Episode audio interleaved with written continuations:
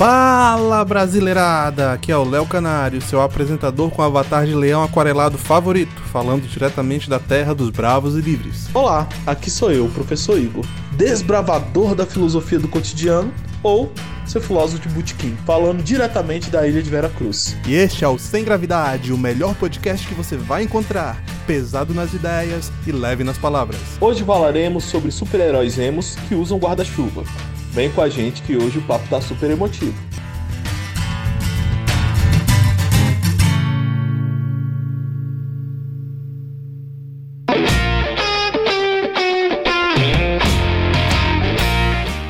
Igor, nós começamos então aqui com os nossos recados para os nossos ouvintes, falando primeiro das nossas redes sociais. Nós temos o Twitter, que é o arroba Léo Sem Gravidade e o arroba Sem Gravidade Underline PC. Dá uma passadinha lá, segue os nossos perfis, dá curtida, retweet, movimenta as nossas redes. E onde mais? Também estamos no Facebook, facebook.com barra Sem Gravidade Podcast. Lá colocamos nossos drops, os melhores momentos de cada episódio e também tentamos interagir com o nosso público. Onde mais, Léo? E nós temos o YouTube, o nosso canal exclusivo. Lá a gente posta todos os episódios completos com uma edição primorosa. Você só precisa procurar por Sem Gravidade Podcast na barra de busca do YouTube e você vai encontrar a gente. Assina o canal, dê like e nos ajude a ganhar um dinheirinho que a gente está precisando. também estamos disponíveis no Instagram pelo endereço @profigoph. Lá também colocamos os melhores momentos dos episódios da semana, fazendo sempre uma interação, perguntas que vocês tenham para nós sobre os temas e também vamos mostrar as perguntas e indicar seu perfil no programa. É isso aí, mas não é só isso que a gente tem para anunciar hoje. Hoje nós vamos fazer um anúncio especial. Desde que nós começamos esse podcast, nós recebemos um apoio especial desses três caras que, mesmo sem ter nenhum motivo, eles simplesmente ajudaram a gente. A gente queria, como uma forma de agradecimento, também anunciar eles eles. O primeiro deles foi o Kim Paim, o bigodudo favorito das tias do Zap. ele tem o canal dele no YouTube, tá bombando por lá. Ele e os dossiês que saem fresquinhos e sempre cheios de informação. Gente, vocês perdem muita coisa se vocês não estão seguindo o Kim Paim. Lá só tem informação de primeira qualidade. É a picanha do YouTube. Vai lá, confere o Kim Paim. Também temos nosso amigo, colunista e repórter, Lucas Bafaldo. Acompanhe as notícias do dia, também as suas críticas e seus maravilhosos textos. Ele está disponível no arroba lucas.mafaldo no Insta, arroba lucasmafaldo no Twitter. Ele também tem uma newsletter, lucasmafaldo.org. E não é só isso, o Lucas é cheio dos esquemas. Ele também tem o podcast Vida Concreta e ele é colunista do Brasil Sem Medo. Você pode conferir os artigos dele lá em brasilsemmedo.com/author com TH, autor, A-U-T-H-O-R, barra Mafaldo. Também temos nosso amigo, colega, parceiro, André Assis Barreto, que participou do nosso episódio Jesus segundo o Islã, professor de filosofia e de história e comunicador. Você pode acompanhar ele pelo Twitter, arroba Assi, com dois As, Barreto, e também pelo Oliver Talker, no endereço olivertalk.com. E não é só isso não, eles também têm o Oliver Club lá no Oliver Talk, e lá eles têm a revista Cronos, que é uma revista com toda a bibliografia que eles usam no podcast. Tem também podcasts exclusivos com episódios que vocês não vão encontrar em nenhum outro lugar. Tem também material complementar, tem o grupo do Telegram, tem o Teatro das Ideias, em que eles discutem a alta cultura e ainda tem descontos exclusivos só para quem assina o Oliver Club. Gente, o que, que vocês estão esperando? Assina lá, que esse pacotão aí, ó, vale a pena, hein? Agora chega de anúncios e toca pro programa. Sobe a música.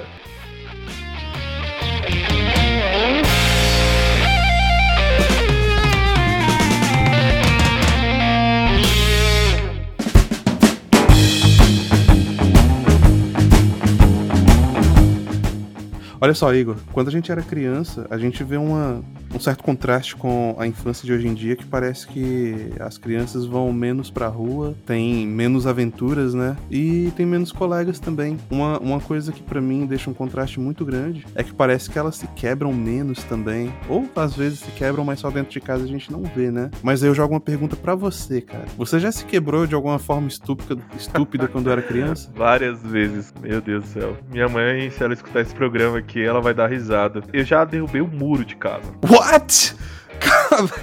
Você era um vândalo, meu amigo. Meu tio avô, a- acho que essa é a terminologia, né? Ele é o irmão da minha avó, o filho dele é Tião. Ele tava fazendo um muro lá de casa, né? E eu, moleque serilepe pimpão, né? Tava lá mexendo no muro, tinha uma cordinha e eu puxando. Minha mãe, menino, vai derrubar o muro, menino, vai derrubar o muro. E eu, né? Não vai derrubar nada não. Na hora que eu puxei, o muro todo caiu, velho. O muro todo, sabe? E, e a minha casa, não é casa de esquina, mas parece aquelas casas de esquina. No... Caiu o muro todo, Aham. cara. Velho, eu fiz aquela cara, minha mãe olhou pra mim, eu saí correndo. E, obviamente machucou, me machucou, caiu um pedaço, né, de, de tijolo em mim. E eu saí correndo com o joelho todo ralado e subindo. E, e meu irmão correndo atrás de mim, minha mãe também. Eu tinha, tipo, Tipo sobrevivente de escombros de guerra, né?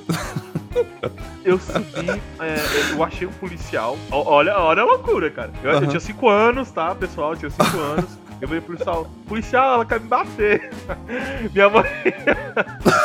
Minha mãe olhou pro cara assim, ó. é, Aí eu falei assim, aí o policial, ó, não bate nem não. Você falou, eu vou bater, porque se eu não bater, é você que vai bater depois. Eu corri pra parada, olha que 5 anos, cara. Querendo pegar ônibus pra casa da minha avó. Aí, nisso, eu, minha mãe vindo, eu desisti, desci pra casa de novo, porque eu corria mais rápido que ela. Aí desci pra casa de novo, voltei. Aí eu me escondi no banheiro. Aí o que acontece? Minha mãe, ela sempre quis dar um bom exemplo pra nós. E ela não mentia pra mim. Então, tipo assim, era proibido minha mãe mentir. E eu me escondi no banheiro, fiquei a tarde toda. Aí ela, Igor, sai do banheiro. Eu, não, você vai me bater. Igor, sai do banheiro. Até que eu falei assim, você promete que não vai me bater? Ela, prometo. Aí quando eu saí do banheiro, minha mãe ficou olhando meia hora mim assim, sabe? Eu não sei se você conhece o Negão da BL, mas igualzinho a mãe do Negão da BL, assim, Aham. daquele, daqueles tapa. Ela, não vou te bater porque eu prometi. Aí foi assim que eu estou vivo até hoje.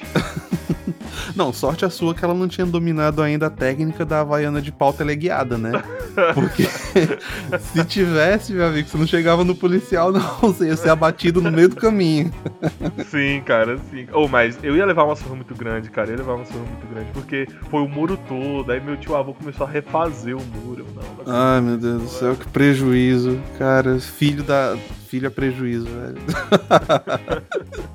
É uma maravilha ter eles, mas filho é prejuízo. Cara. E você, Léo? Poxa, cara, o meu não foi tão trágico assim, não, mas é, eu me quebrei de forma estúpida também. E, cara, dá até um pouquinho de vergonha de falar isso, porque foi, foi besta demais, mas eu quebrei meu braço jogando bola, cara. Só que Sério, assim. cara? Só que assim, não foi uma, uma, uma dividida que eu bati de frente com o cara e, e a gente saiu rolando no chão, não. O Uhum. fulano chutou, eu botei a mão e a mão quebrou. Nossa. Cara, foi literalmente desse jeito. Eu, assim, tem alguns fatores relevantes aí, né? Por exemplo, eu tinha 12 anos e tava jogando com o pessoal grande, com meu tio. É a mesma chácara daquela história do cachorro que eu contei Ah, há uns sim. programas atrás. Sim. É, é a mesma chácara. Eu fui jogar com eles. E aí, nesse dia, é, eu não tava catando manga. eu tava, tava. Eu fiquei no gol nesse dia, entendeu? Me botaram pra ficar no gol. Uhum. Tô eu lá no gol e chegou um fulano lá, o, o- assim, adulto já, né? E eu com 12 anos de idade. O cara deu um bicudo, meu amigo. E eu só botei a mão pra desviar a bola, entendeu? Sabe quando você coloca aquela mão Aham. meio frouxa que você, você vai assim, eu não quero nem tocar nessa bola. Sem intenções, né? É, vai arder. E aí eu coloquei a mão frouxa, só que a bola veio muito rápida. E aí, na hora que bateu, pegou na ponta dos dedos e jogou a- a- o pulso todo pra trás. E aí, na hora que jogou o Nossa. pulso pra trás, forçou o osso e rachou. Nossa. Foi, foi um pouquinho acima do pulso. E aí, pra completar, é claro que assim, nessas horas, a família sempre ajuda, né? Uhum. Meu tio.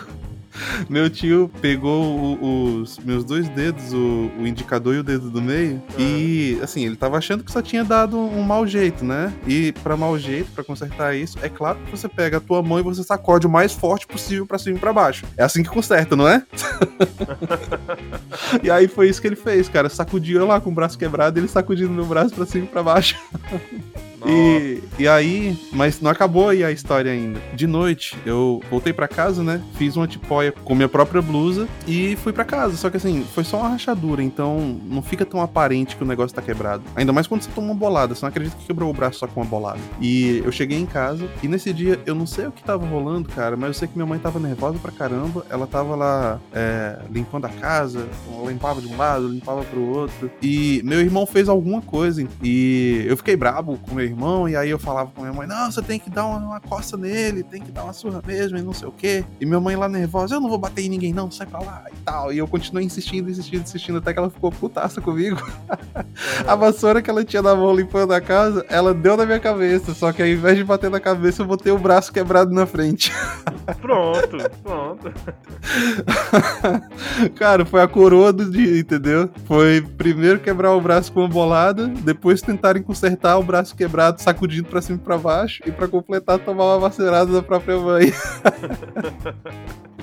ok, ok, ok. Já quebramos o gelo aqui. Chega dessa conversa e vamos pro programa. Sobe a música.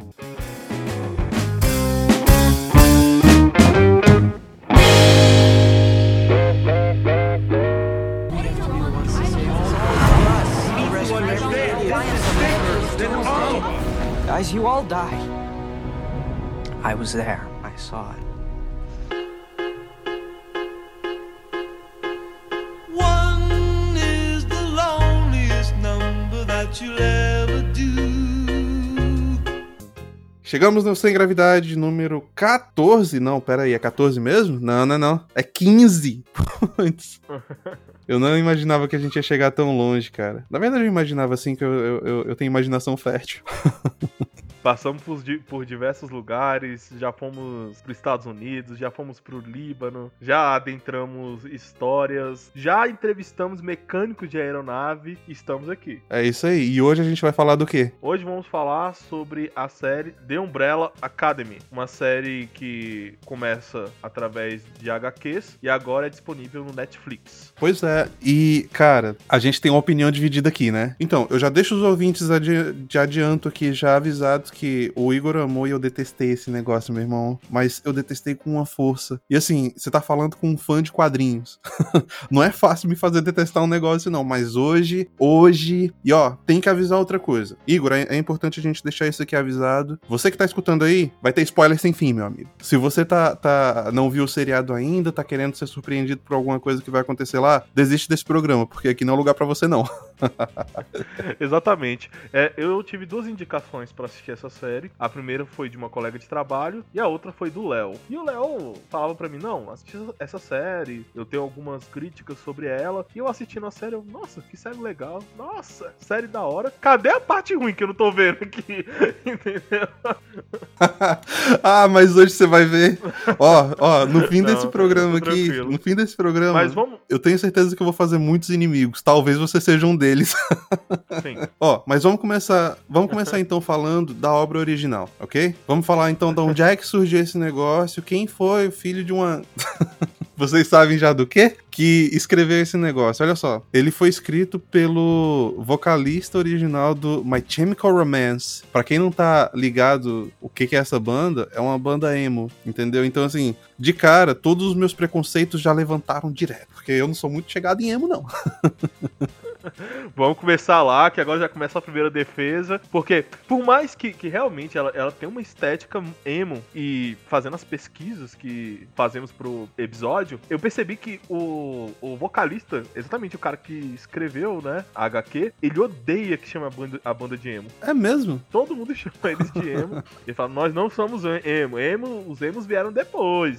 Nós não somos emos. Sabe quando o cara pega, tipo, mula de quebrado, né? Você faz um apelido pro cara e o cara, em vez de deixar quieto. Fica putaço. Exatamente. Aí que o negócio pega mesmo. Eu sinto isso, né? Eu acho que chamaram ele de emo a primeira vez e ele foi, em vez dele ficar quietinho, não. Ele, não, não, nós não somos emo. Aí todo mundo, emos. nós não somos emo. O que, que esses emos estão reclamando?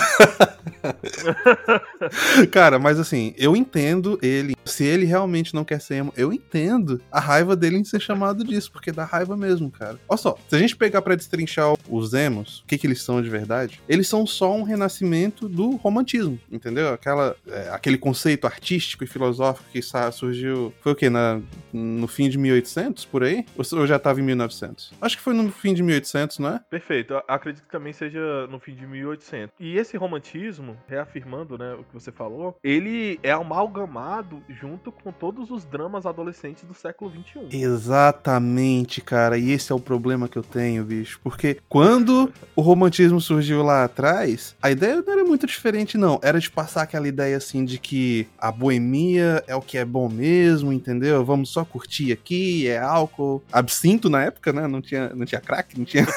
era álcool e absinto. E aí a ideia era você cair de amores por uma mulher e de preferência ela morrer no final, entendeu? Inclusive, aquele filme lá que eu amo tanto, Mulan Rouge, essa é a é o roteiro dele. é uma relação de amor e ódio, cara. Mas é exatamente isso. Você tem essa questão do, do, do romantismo, sempre uma história de amor. E o romantismo ele sempre tra- traz essa, essa questão de é, um distanciamento daquilo que é real. Sempre uma supervalorização do, do, dos sentimentos. E também acompanhado de uma boa boemia. Eu posso falar isso porque eu sou um pouco boêmio também. Mas o ponto forte é sempre você supervalorizar o sentimento em detrimento da lógica. A gente é, dá pra definir tanto o movimento emo quanto o movimento romancista por essa ideia rasa do que é o amor e do que são as emoções, sabe? Ao invés de você ter aquela decisão racional de amar, você tem só o sentimento que você nutre hoje e que te avassala. Você não tem mais aquele sentimento racional que você controla. Você tem o sentimento que te leva e você não tem mais controle sobre aquilo. E essa é a base desse, dessa obra. Mas antes de, de passar para a obra, em- obra em si, eu falo muito sobre o, o sentimento romântico, a ideia de romantismo. Quando eu dou uma aula sobre pós-modernidade, quando eu falo isso, eu sempre digo a mesma, porque eu sou um pouco romântico. Mas todo romântico é sempre um eterno egoísta. Não se engane, né? O romantismo ele tá muito atrelado àquela ideia do amor nietzschiano, que você não ama o indivíduo a quem você faz as declarações de amor, mas você ama o sentimento proporcionado por esse indivíduo. Hum. Se você não ama o indivíduo da declaração, o sentimento ele pode mudar. Você não ama o objeto que é a pessoa, mas ama ali os sentidos que ela traz pra você. E então a pessoa pouco importa. O romântico, ele é romântico não só com aquele indivíduo, mas ele é romântico com todo indivíduo que aparecer. e esse é um dos problemas. E o problema do romantismo, e eu sempre faço uma pergunta pra as pessoas que estão que estão assistindo minha aula sobre isso, quem faz um mal maior a uma moça ou ao contrário, ao moço? O indivíduo, o homem e a mulher que são safados Uhum. ou romântico? Obviamente alguém vai levantar, são safados. É, cara, mas os indivíduos que têm a safadeza como primazia das relações, ele na verdade é bem direto, né? Ele fala, ó, eu quero seu corpo e é isso, entendeu? Agora não, o romântico não, ele, pro- ele- promete o mundo, a alma, a vida, a eternidade. E não cumpre. Exatamente. É a pergunta, né? Você quer o coração partido ou quer, né, uma negação de um, um beijo? É mais ou menos isso.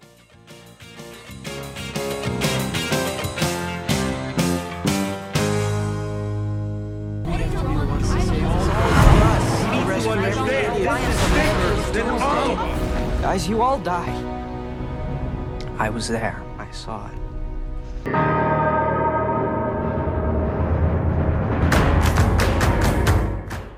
Dando continuidade, a gente tem também na obra original o estilo de desenho, cara. Você chegou a, a ler os gibis originais, né? Eu não, che... não li toda. o- Acho que são quatro volumes ou três volumes. São- acho que são três volumes. Eu também não cheguei a ler tudo, não, porque deu, deu nos nervos. Chegou um ponto lá que eu falei, não, isso aqui. Mas tá, o, o ponto que eu quero trazer é o seguinte: a arte do negócio. Porque isso é uma. A estética e o estilo artístico geralmente me impactam muito. Porque existem coisas que eu gosto muito, existem coisas que eu detesto. Isso daí é, é- é parte racional e parte emotiva, é algo que tá dentro de mim. Uma coisa que eu percebi que aconteceu enquanto eu tava lendo isso foi o seguinte: eu detestei a arte. E eu parei pra pensar assim, geralmente eu não detesto, sabe, com muita força um, um- um estilo artístico, mesmo dos piores, logo de cara, mas essa eu não engoli, cara. Tinha um ou outro quadro ali que eu gostei, que tava bonito, entende? Eu acho que o, o melhor design de personagem mesmo foi do número 5, o guri lá, e mas nem isso conseguiu me convencer de que aquilo era bom. E depois que eu parei pra pensar, eu descobri o motivo. Eu tinha acabado de ler, reler, na verdade, Kingdom Come. É O Reino do Amanhã. Você já viu essa obra? Não, não. Eu vou, eu vou te mandar umas imagens depois. Isso foi desenhado pelo Alex Ross. Se você não é fã de quadrinho, você nem sabe quem é esse cara, mas o estilo dele, cara, é realista, mas o traço é muito bonito, meu amigo. Mas muito bonito. E nessa obra, particularmente, o cara tava muito inspirado. Então, eu tava comparando o Alex Ross com o Gabriel Bá, que é um brasileiro, que inclusive é o fulano que desenha The Umbrella Academy. Entendeu? É ele, é o Gabriel Bá e o Fábio Moon. Tanto na questão de estilo quanto na questão de técnica, você não compara ninguém com Ale- Alex Ross, entendeu? Basicamente assim, porque o cara já tá muito acima. Esse é um problema do- dos traços. Eu sempre tento analisar uma obra e vai lembrar que eu não sou perito em HQ. Eu tô mais pra uma produção japonesa, que são os mangás. Aí realmente eu sou leitor quase devoto. Agora eu estou migrando mais pra HQ. Então eu sempre tento que. E, e vai lembrar que o mangá ele é totalmente contrário daquilo que é, a gente entende como realismo. Pelo menos os mangás mais consumidos no mundo. É um exemplo, eu gosto de One Piece. One Piece é, é surreal os traços, assim. Os É. traços são bobos, na verdade. Não, mas cara, One Piece tem uma qualidade de. Narrativa. N- Não, não é só narrativa, não. A qualidade é, é gráfica dele também é absurda. É porque, assim, a gente presta muita atenção na história e no traço que tá no plano de frente. Mas quando você para pra olhar os detalhes do plano de fundo, cara, aquilo ali explode tua cabeça. Entende? Porque o Oda, ele é muito detalhista. Ele vai. Cara, ele desenha o tracinho do da janelinha do prédio que tá lá no fundo. Ele é fantástico. O que eu tava querendo expressar, eu sou fanboy do, do Oda, saca? Eu acho que ele. Aquela, a aquela mente ali explode, assim, né? Porque o cara ele vai além dentro da narrativa One Piece. Só que assim, o que eu ia dizer é que ele faz de propósito. É, você vai pegar, assim, a animação do One Piece é a animação boba, assim. Comparado, você vai pegar comparado com Naruto, falando do anime mesmo. Ah, tá, ok. Naruto, você vai pegar, é, dentre outros, outras animações, a coreografia da luta é totalmente diferente. One Piece, ele não se baseia nisso. E ele faz pra ficar caricato. É. Agora, continuando meu argumento, eu acho que o The Umbrella, na HQ, ele tem essa ideia mesmo de ser um pouco caricato. Quando a gente vai falar sobre adaptação pra série, eu percebi também que na HQ é um pouco mais sombria. Não sei se você teve, teve essa percepção. A série é sombria, mas na HQ você tinha essa pegada mais meio triste, melancólica, né? Eu, eu achei que era meio desleixado, na verdade. Mas eu acho que Cara, eu tô quebrando demais. Só rei... hateando mesmo o negócio. Mas assim, pelo que eu entendi do Gabriel, ele fez pra, pra ser assim mesmo. Foi a, a expectativa que ele queria passar. Posso hatear só mais um pouquinho? Fique à vontade, cara. Cara, dessa... olha só, não é porque você fez de propósito que o negócio ficou bom. Não, concordo. Ai, ai, é, é sério, eu não gostei do estilo dele, mas tem uma outra coisa também que eu não gostei na obra original, e essa é uma crítica mais técnica, que é quanto à narrativa. Quando você cria um mundo fantástico, você tem que criar algumas regras pra você deixar a tua história interessante. Porque se os seus personagens não têm regra nenhuma, eles vão ser basicamente deuses. E aí, como, como você não tem desafio, você também não tem história. Porque se não tem desafio pra superar, então o que, que eles estão fazendo ali? Eles já são perfeitos, entende? Ninguém quer ver a história de, um, de, um- de alguém que é perfeito. Bom, vamos fazer uma exceção aí, né? Você sabe do que eu tô falando. Uma história sem passos de crescimento, ela tem pouco apelo, porque não conversa com o leitor. Essa parte aí de definir as regras, eles ficaram devendo muito. Porque, principalmente com o number 5, o número 5, na HQ. Os poderes do número 5 na HQ, tirando uns detalhes bem pequenininhos, mas são os mesmos que a gente vê no seriado. Só que o poder dele é só manipulação de tempo. Só que na HQ, ele consegue varar a cabeça de um inimigo com um, uma porrada e ainda de mão aberta. Entendeu? Cara, crânios não são mole. Não, mas, ah, cara, aquela. Já os spoilers da vida, aquela cena que ele vai na comissão Uhum. e o cara mata geral, é surreal de tipo, é uma criança, né? E ele joga um do- dos caras em cima no teto, assim. Mas é muito bonita de ver. Mas peraí, você tá, vendo, tá falando do seriado ou do, do HQ? Não, tô falando da, do, do- do seriado mesmo. Ah, tá. Não, é, disso daí a gente vai falar mais tarde. Mas essa cena aí, particularmente, eu não, não tenho reclamação nenhuma. Do, seriado. A minha reclamação é só na HQ, porque ele consegue varar cabeças com, a- com as mãos limpas, entendeu? E assim, não faz parte Aham. dos poderes dele. Eles estão quebrando as próprias regras que eles estabeleceram. Que eles não. Sim, por exemplo, sim. se eles falassem assim, que o pessoal da comissão, na verdade, eles são homens feitos de geleia. Então, se você der uma porrada, a cabeça deles é varada. Não, beleza. Só que não é esse o caso. Eles colocaram como seres humanos normais, com a resistência que uma cabeça normal teria, com a força de uma criança de 10 anos, ele conseguiu romper o negócio, entende? Então, a crítica que eu tenho é a narrativa que eles quebraram a própria regra que eles estabeleceram. Isso aí que você tá falando, eu concordo perfeitamente. Uhum. Porque você vai pegar. Quando a gente vai falar da série, também eu tenho. né, Nessa perspectiva, né, tenho várias críticas quanto a isso. Mas isso também é um pouco comum na maioria do- das HQs, de, de séries, de animes. Você tem que criar uma perspectiva lógica, entendeu? Uhum, uhum. Porque senão, ainda mais hoje em dia que cada dia mais você tem uma certa ligação do mainstream com a academia, o que eu tô querendo dizer? Você vai pegar Dark, os caras quando vão, vão trabalhar a série Dark, eles contratam um físico teórico. Eles vão lá e falam assim, ó, é, você tem para você nos ajudar a escrever roteiro, etc. Você vai, um exemplo, o jogo Assassin's Creed, Odisseia. Os caras contratam historiadores. Então você tem que ter um certo trato com essas questões, porque pessoas que são consumidoras críticas, como o nosso amigo aqui e eu, a gente percebe essas, eh, essas distorções da, da, da história. Uhum. Mas assim, quando a gente fala de um mundo fantástico, cara, eu, eu não tenho problema com isso, entendeu? Eu acredito mesmo no que você me falar. O único problema que eu tenho é quando você estabelece uma regra e você quebra ela. As regras que você cria pro teu mundo, elas são feitas pra ser mantidas, e se você quebrar elas, você vai ter que me dar uma explicação muito boa. E eles não deram. Então, eu fiquei puto com isso. eu gostei não. Eu já vou falar disso agora, eu ia falar mais pra frente, mas vou falar logo dessa minha crítica. Um exemplo, o Luther. Na- Eu tô falando agora da série. O Luther é, é- é o poder mais destoante que existe ali, né? Porque você não tem uma lógica no poder do Luther. O Luther, uma hora ele apanha pra um ser humano normal na porrada. Uhum, uhum. E o cara tem super poder. Aí, do nada, ele consegue parar um míssil, um míssil com os peitos, né? Com as costas. Um míssil com as costas. E não sente nada. Na no outra parte do, da segunda temporada, ele leva um soco de um lutador e desmaia. Aí você fica assim, cara, pera, não tô entendendo. O cara apanha pra um cara, depois consegue um abajur, não, gente, esqueci. Aquele negócio do teto cai em cima dele, não acontece nada. Depois ele leva um míssil, não acontece nada. Depois um soquinho derruba o cara. Exatamente. É, é, Tá faltando sincronia nisso aí.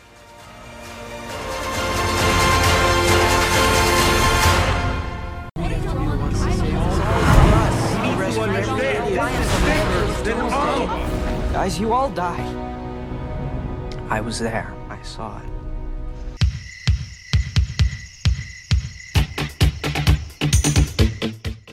Vamos começar então a falar dos personagens? Vamos. Ok, eu fiz uma listinha e eu queria começar falando do pai. Uma coisa interessante, entre a obra original e a obra da Netflix, uma coisa que eles não mencionam na, na obra televisionada, e que talvez eu tenha perdido, é que eles não colocam um codinome pro pai, que o codinome no gibi é O Monóculo. Sabia dessa? Sim. Não, sabia. É, eu fiquei sabendo depois que eu fui ler as HQs. Eles falam muito sobre o monóculo dele na primeira parte da segundo, primeiro e segundo episódio da, da primeira temporada, mas não dão um codinome pra ele, o monóculo. Só fica falando assim, ó, o cara nunca tira o monóculo, cadê o monóculo dele? Alguma coisa aconteceu, porque o monóculo sumiu, mas não falam mesmo assim desse codinome dele. Pô, eu achei isso tão down, cara, porque eu gostei tanto do codinome dele, Monóculo. É, então, a gente tem um monóculo que, é, em termos de apelido, eu achei um dos mais maneiros. Combina muito com o personagem, que ele tem aquele, aquele estilo meio vitoriano, né? Aquela coisa meio. Ele lembra de um tempo perdido, de uma sociedade mais civilizada, de um tempo que não volta mais, de um, é, e principalmente de um inglês bem vitoriano. né? Acho que é, é o que lembra, e eu acho que o monóculo coloca isso em perspectiva. E também até o próprio trato, né? Porque você tem essa ideia do inglês que o inglês é mais racional, até por causa das discussões filosóficas que você tem ali naquele país. Exatamente é o mesmo trato que ele tem com as crianças, né? Eu acho que o grande plot, plot twist desse seriado vai ser ele. Exatamente porque não deu pra entender muito bem por que ele é assim. E todos os problemas que acontecem com os outros personagens pass- é, passam primeiro por causa das ações e da perspectiva dele quanto aos garotos. Eu acho que no fim da segunda temporada, eles deram a dica pra explicar por que, ele é desse jeito. E também é, falar da mesma coisa nos gibis, que ele é um alienígena. Eles falam um pedaço do alienígena, eu acho que é isso que vai dar desculpa pra ele ser daquele jeito, entendeu? Mas enfim, ele no seriado não tem poder nenhum a não ser ser milionário. Os poderes dele é ser milionário e gênio, né? e é, é só isso. Ele, ele é. Bom, de, de uma certa forma, ele é o Batman. Mas peraí, é, é muito importante falar que agora minha perspectiva sobre a série, porque eu gostei tanto, porque eu não acho que é uma série sobre super-heróis. Eu acho que é uma série sobre uma família disfuncional. Inclusive, Geralt Way, né, o, o, o autor da, da série, ele da série da HQ, ele fala, olha, a ideia da série é sobre uma família disfuncional. Ele fez uma entrevista no Danilo Gentili, eu não lembro a data, e ele falou, ó, né, essa aqui é uma família arrebentada, quebrada. E o que, que é uma família disfuncional? Uma dis- família disfuncional é quando um dos participantes ele age de tal modo, seja através de agressões, seja através de pressões psicológicas, que faz com que os outros percam seu papel dentro da família. Hum, Entendeu? Uhum. Então, você vai percebendo na série que é isso que tá acontecendo. Você tem o pai, que é um pai que não é um pai presente, que é um pai autoritário, que não dá amor pros filhos, trata a família como uma empresa eh, de um certo rigor quase chinês. Chinês porque exatamente por causa do trabalho chinês que eu tô falando. né? E você tem os filhos que perdem o seu papel ali no, ambiente familiar. E eu acho que toda a série ela é centrada nesse indivíduo. E eu acho ainda mais que o número 5, a gente vai chegar nele depois, ele é do jeito que ele é, sabe? Com todas as potencialidades dele, atitudes e tal, porque ele não teve tanto co- convivência com o pai como os outros. Uma coisa que eu falo sobre qualquer obra de ficção é que a ficção em ela é só uma desculpa pra você falar sobre relações humanas. Perfeito. Ficção científica ela sempre leva isso, pelo menos as boas, né? Sempre leva isso muito a sério e sempre te traz um valor, alguma coisa pra você olhar e perceber que aquilo dali tudo é uma metáfora. Eu acho que esse é um ponto positivo da série, cara. Por mais que eu tenha detestado, eu só, só não acho que foi bem executado.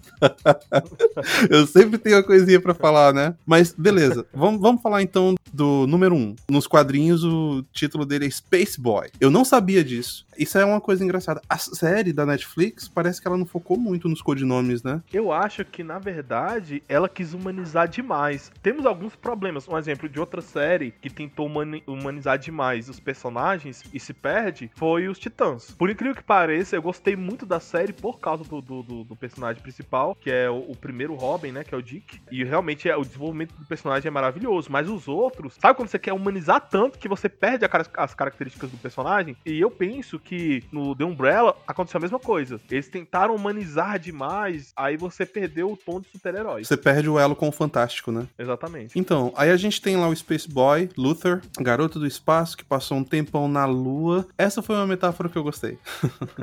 que a metáfora que ele traz ali é o quê? É do cara que foge de casa, né? Ele, ele continua sendo dependente do pai, mas ele foge de casa e ele foge dos problemas. É isso que o Luther representa ali. Só que o problema que eu tenho com ele, cara, é que o estereótipo que passou pra mim, do jeito que foi executado, é que ele é forte mongolão, entendeu? Sim. Ele não tem força moral nenhuma. O cara, o- ah, ele é feito de geleia, velho. Apesar da força que tem. Olha, e quando eu falo que, perceba, quem estiver escutando, eu amei a série, de verdade. Só que assim, eu amei a série entendendo o que a série tava passando. E se tem alguém que eu posso hatear nessa série, é o Luther. Cara. eu tava assistindo aqui em casa, toda vez que ele. assistindo com algumas pessoas, toda vez que ele aparecia, eu falava, ó lá o bundão. Porque é o que. Ca- Sabe, aquele cara ah, grandão não, não sabe muito se vai pra direita ou pra esquerda. Uhum, uhum. E no início da série, a impressão que dava é que ele era o, O líder. badass, né? O, o líder, o cara que, sabe? Entrei na, na sala, minha presença faz todo mundo calar a boca, né? Uhum, uhum, Pelo contrário, ele é o bobão. É, é- é um cara quebrado. uhum, uhum. Ele foi o, o mais fiel ao pai. Ele é o que dependia mais do pai. E, de certo modo, ele foi o mais prejudicado pelo pai. O que, assim, que acontece? Sem querer complicar demais e ser o Zé Palestrinha, quem vai falar isso é Freud, né? Freud ele vai falar que a personalidade do homem, ela se dá através da castração do pai. Só que a castração do pai, e obviamente a gente fala pai, mas pode ser alguma figura masculina, tio, etc. A figura masculina mais próxima. Se o cara é muito castrado, o cara, ele simplesmente perde toda a- a essência masculina ou identitária masculina dele, entendeu? E o Luta é isso, cara. O Luta é um cara grande, gigante, forte, mas que, sabe, você bate na cara dele, entendeu? De novo, é aquela coisa, parece que o que tentam passar dele é só a forma e não o conteúdo, sabe? Ele tem a forma de, de alguém que é forte, mas, no fim das contas, ele é fraco pra caramba. E eu acho que esse é o maior problema, porque a força física é uma coisa que você, né, demonstra, mas a força moral é uma coisa que você projeta. E se você tem um personagem que tem toda a força do mundo, mas ele não, não tem nenhuma força moral, ele não. Bom, uma outra forma de falar isso é ele não impõe respeito. Toda vez que eu, eu via o Luther na série, eu tinha um sentimento mais ou menos igual ao seu, só que minha cara, ela, ela agia antes do, do, do meu sentimento, entendeu? Eu dava uma torcida na cara toda vez que fazia. Ah!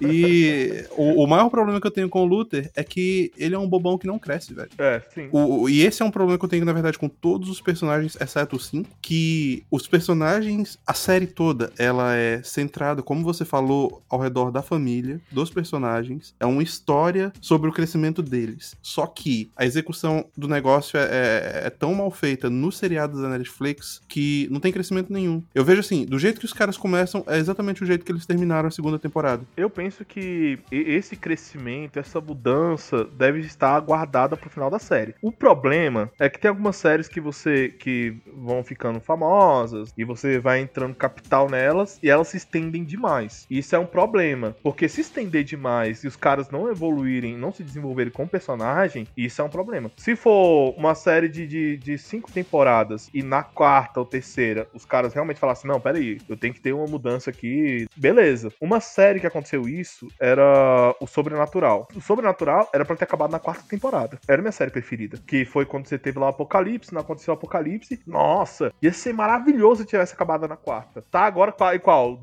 Vigésima temporada e ninguém assiste mais, porque realmente ficou maçante, né? Passou do tempo, amadureceu tanto que estragou, cara.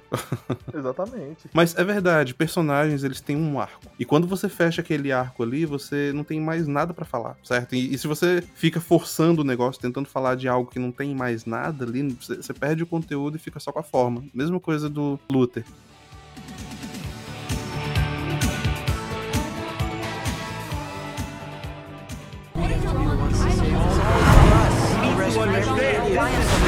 Guys, you all die.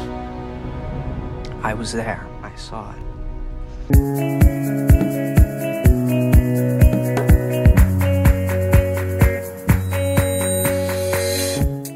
Mas e aí, vamos partir pro Diego? Bora, Diegão. O Diego, ele também ele era era para ser o Batman. Esse aqui foi totalmente baseado no Batman, até aquele negócio meio dark dele falar meio sério, meio sussurrando. Só que fica tão caricato, velho. O Diego me lembra um amigo meu, cara. Não vou citar nomes não, porque o cara ficaria bravo comigo. Vai que escuta, né? Sabe aquele cara que tem muita palavras, que ele olha pra você e você fala assim, ei, mano, vou fazer bo... Nossa, vou resolver tudo. Eu faço a chuva descer, o mar subir. A cachoeira subir pra cima é o Shiryu. Quando o cara vai fazer a parada, sabe, nunca dá certo. Sabe aquela pessoa que nada que ela faz dá certo? É exatamente o Diego, cara. Ele fala assim: não, vou salvar tal pessoa. A pessoa morre, né? ah, vou fazer não sei o quê.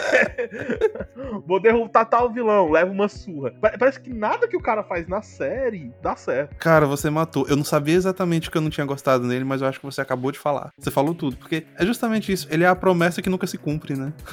A expectativa. Não, e assim, ele realmente. Ele é um dos caras que você pega na segunda temporada, você, você olha assim pra ele, ele vai. Ele vai. Nossa, agora ele vai. Quando ele começa com a história lá de time zero, Aham. já chegou da hora. Ninguém é maior que ninguém. Aí ele vira assim, time zero, e bota a mão assim, os irmãos dele ficam olhando pra cara dele assim.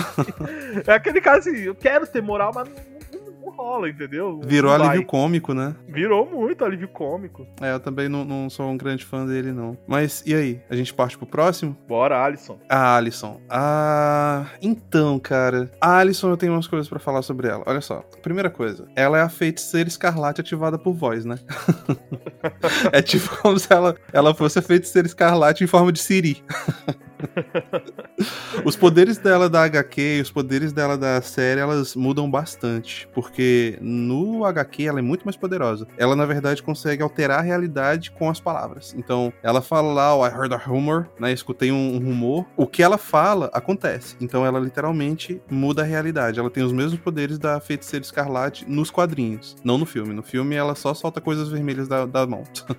A Alison, mesmo se fosse só os poderes que ela tem ali na série mesmo, é um poder incrível. Como ela é nerfada por causa dos relacionamentos dela. Porque isso que o, que o escritor quis fazer, ele ele quis faz- trazer uma complexidade de pessoas realmente disfuncionais que não conseguem exercer seu brilhantismo. É um anti-super-homem. Quando o super-homem chega em qualquer lugar, você olha assim, pronto, agora o cara vai resolver. É até chato isso. Eu não, não curto muito. É que nem o Goku também. Eu, eu não gosto de Dragon Ball Z. Desculpa quem tá ouvindo aí, realmente não gosta. Agora sim, a gente vai sofrer um hate. Estamos cancelados.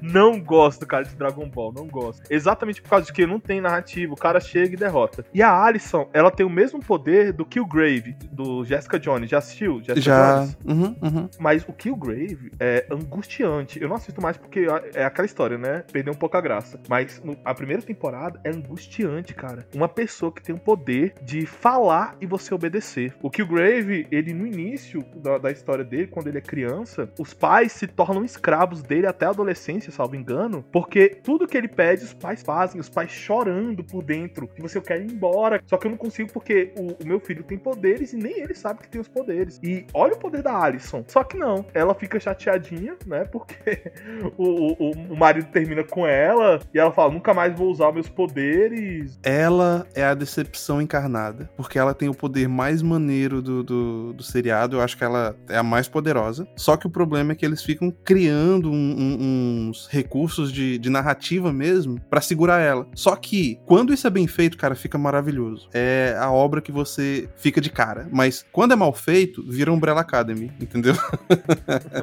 Não, para aí, cara. Não é assim, não. Não, cara, eu acho que os motivos dela são ridículos pra ela não usar os poderes, não faz o menor sentido. Eu acho que é aquela coisa de novo do, da exacer- exacerbação do sentimento. Eu acho que o pezinho emo do seriado pesou forte em cima dela. Eu acho também. Falar, ah, eu fiquei tão traumatizada que eu não consigo mais usar meus poderes. Não, você consegue. É só você falar.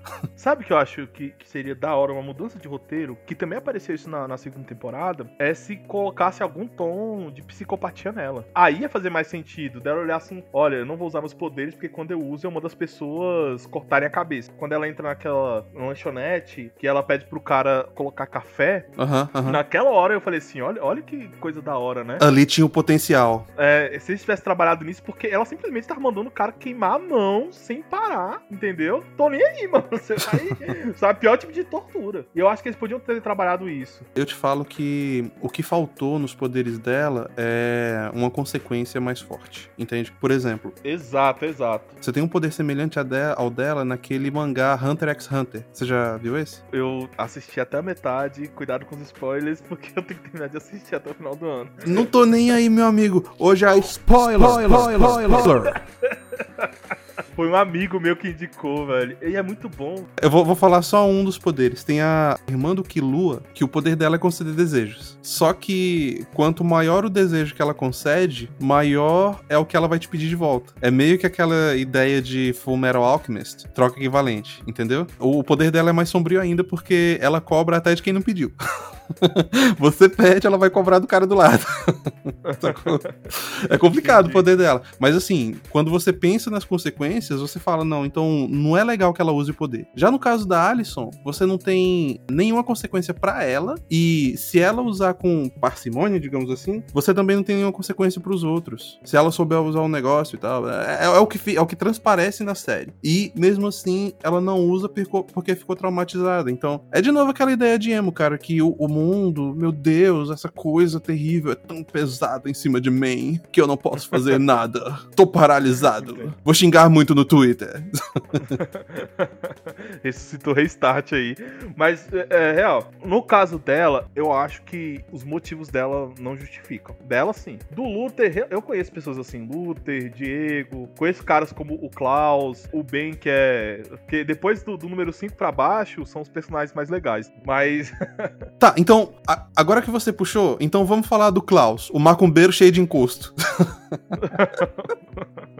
O Klaus, ele também. Ele é- os poderes dele são muito diferentes do Gibi pra obra da Netflix, sabe? No Gibi, o cara, ele é um dos mais poderosos, velho. Ele tem telecinese, ele pode mover as coisas com a mente, ele pode possuir corpos, ele consegue transmitir a consciência através de ondas de rádio e TV, ele ainda consegue falar com os mortos e adquirir poderes dos mortos a- através dele. Então, cara, de todos, eu acho que ele vem logo depois da Alison, como mais poderoso. Inclusive, em um dos gibis, sabe aquele, os dois vilões da primeira temporada? O Chacha, a Chacha ou não sei lá, não sei mais quem era quem. Mas aquele cara lá, os dois que tinham aquelas máscaras. Aham, o Reizo e a Tchatcha. É isso, Razer e Chacha. É ele que mata os dois no gibi e ele mata os dois, cara, possuindo o Razer, dando um tiro na cabeça da Chacha e depois se matando. E ele faz isso depois de tomar um tiro na cabeça e morrer. Então o cara morre e volta. Que louco. O, o pai, né, ele falava pro, pra ele, ó, você não consegue usar os poderes. Agora, a, a construção desse personagem pra mim é incrível, cara, incrível. Ele, inclusive, é um dos meus preferidos. Porque a ideia aqui é o seguinte, cara, eu vejo espíritos.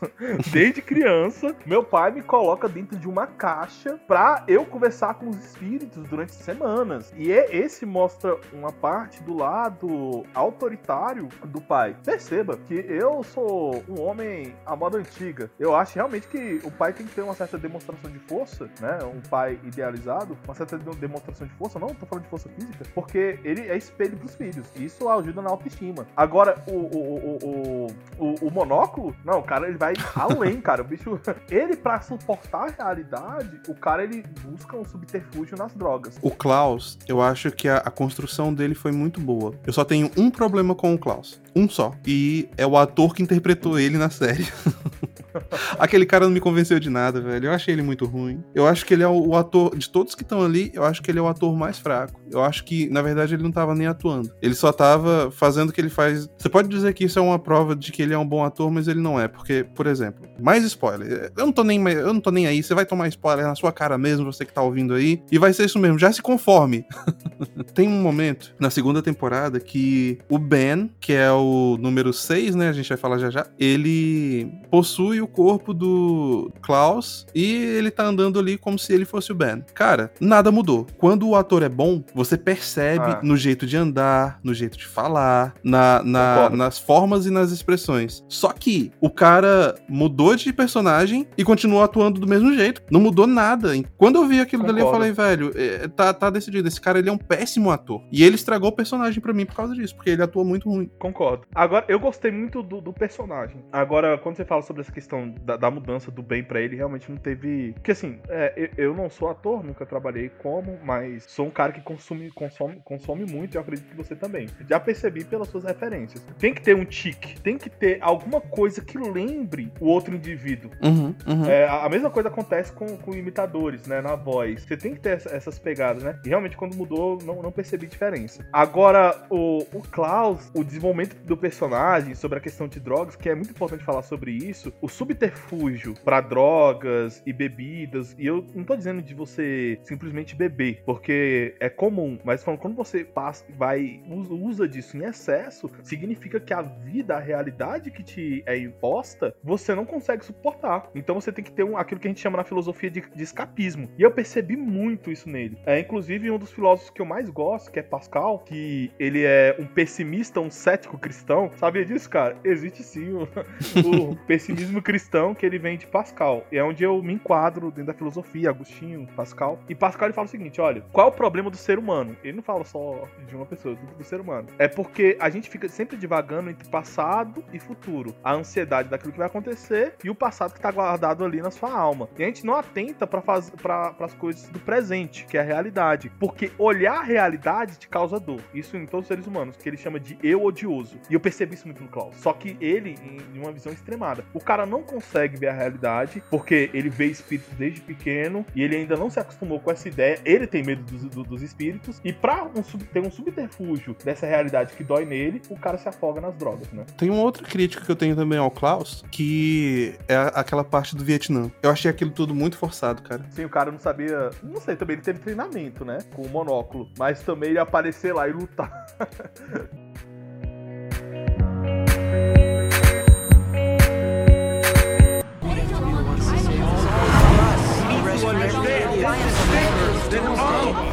Guys, you all died. I was there. I saw it.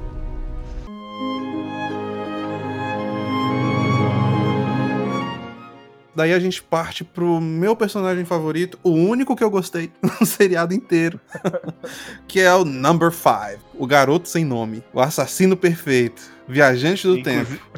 Inclusive, é o melhor ator também. Sim, cara, é isso. Cara, que moleque incrível, velho. Que moleque incrível. Ele sozinho salva o seriado. hein? Quer dizer, quase salva. Pra mim não salvou, não. Mas ele passou perto de salvar o seriado. Tem um momento na segunda temporada. Honestamente, a segunda temporada inteira podia ter só aquela, aquela cena de um minuto e meio ali, entendeu? Deletava todo o resto, mantinha só a cena de um minuto e meio. Que é aquela parte que ele encontra o pai dele no passado e eles têm uma conversa. É muito bom, é muito bom, cara. E, e eu fico até pensando nessa narrativa de, de, de um cara que tem a mesma idade do pai. E percebe por que ele é tão bom. Em todo seriado, eu via ele como um cara de, de quase 70 anos de idade, 60 e poucos anos de idade. Eu não conseguia ver ele como adolescente. Pra você ver como é, é, quando o ator ele realmente emerge no personagem, pega caricaturas, passa isso pra gente, né? Os trejeitos. Aquele negócio dele, toda vez que ele fica com raiva, ele comprimir os lábios. Que coisa de velho. pedindo café, eu me identifiquei muito, mano. Eu acho que por isso, toda vez que ele aparecia na cena, o cara roubava a cena. E eu me identifiquei muito, porque eu sou um cara que eu sempre fui muito pra frente assim na minha vida, né? É, desde pequeno, dos 12 anos de idade, eu andava com, meu- com meus irmãos, com os amigos do meu irmão- dos meus irmãos que tinham 19, que tinham 20. Então eu sempre fui esse cara que andava com pessoas mais velhas. E o cara reclamando. A primeira coisa que o cara volta do futuro, né? Ele volta do futuro, não. Acho que ele vai pro futuro, né? Porque ele vai pro passado, depois vai pro futuro. A primeira coisa que ele chega na casa lá do, do- do- do- dos familiares dele é falar: cadê café? Não tem um adulto aqui, não?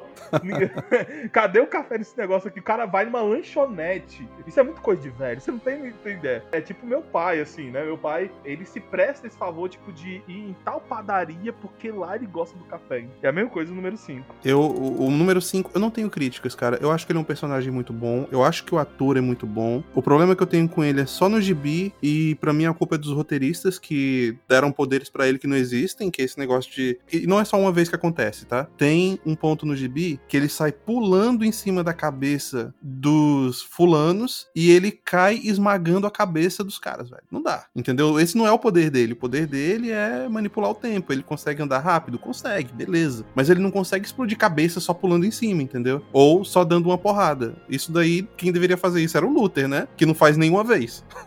Sim, nenhuma. E sobre o número 5 ainda, esse defeito que você falou também tem na série. Eles fogem um pouco da lógica, quando ele vai matar a comissão, que eu acho que é uma das cenas mais incríveis. Você percebe que o cara joga o cara em cima do teto. Tem umas paradas assim. Agora, a- fazendo uma análise psicológica dele, perceba, ele é o único, ele é o, é o cara que tem uma autoestima posta no lugar. No que eu falo posta no lugar, porque é um pouco narcisista, é. Mas ele foi o único que não conviveu com o pai. Você percebe? Ele conviveu com o pai, não conviveu com o pai ne- nessa fase de maturação ali dos 12, dos 13 anos pra frente. Então tu vê que o cara é diferente, né? E- Ele age diferente. Só que toda essa maturidade precoce tem seus lapsos, os seus erros e, e suas consequências. Te cobra depois. Não, o cara namora um manequim, velho. É muito bom, cara. É muito bom. Eu realmente. da- da- Eu vou assistir as próximas temporadas por causa do número 5, assim. Eu gostei de todos os outros personagens. É, menos da, daquela questão da Alison que a gente falou. Eu critiquei muito o Luther, mas é porque o personagem é, é desse jeito mesmo, né? Uma última coisa pra falar sobre o número 5, ainda voltando pra aquela cena lá da segunda temporada, que já encaixa com isso aí que você tá falando é que ele chega pro pai e o pai vai dar um conselho pra ele, né? E aí ele fala: esse conselho não me vale de nada. E aí ele emenda, né? Falando, não, que a, a infância foi dura e blá blá blá, os dois conversando sobre isso. Ele fala: não, mas eu fui uma criança difícil. Tipo, é, é aquela realização do adulto quando olha pra trás e se vê como criança, quando ele já tem a maturidade suficiente pra entender que nem tudo que ele fez é perfeito, porque as crianças, eles sequer pensam nisso, mas existe essa, essa ideia das crianças de o que elas fazem é, é perfeito, não, não é repreensível, e por isso elas nutrem um, um certo sentimento dos pais. Mas aí você vê justamente o oposto, cara. Ele chegando pro pai falando, é, eu era complicado, né? E o pai, é,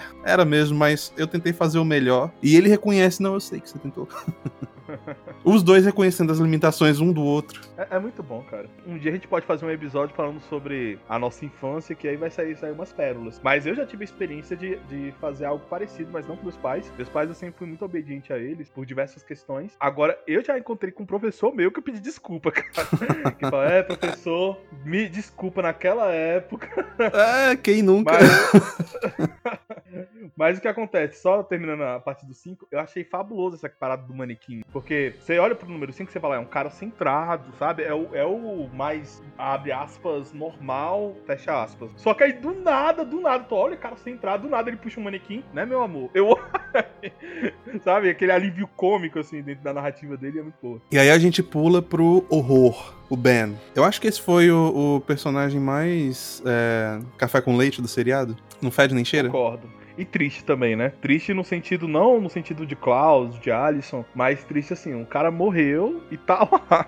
Dentro da narrativa da, da, da história não fez a passagem e serve quase como alter ego do, do Klaus. A única função dele é isso, é essa. Ele virou a âncora, a âncora do Klaus com a realidade, né? O, o negócio que eu tenho com, com o Ben, parece que eu não gostei de nenhum, né? Acho que eu só gostei do 5 e todo o resto eu detesto. Mas, gente, é isso mesmo, eu só gostei do 5 e eu detestei o resto. uh, o problema que eu tenho com o Ben é, se mostrou para mim no momento que ele morreu. Eu não dei a mínima.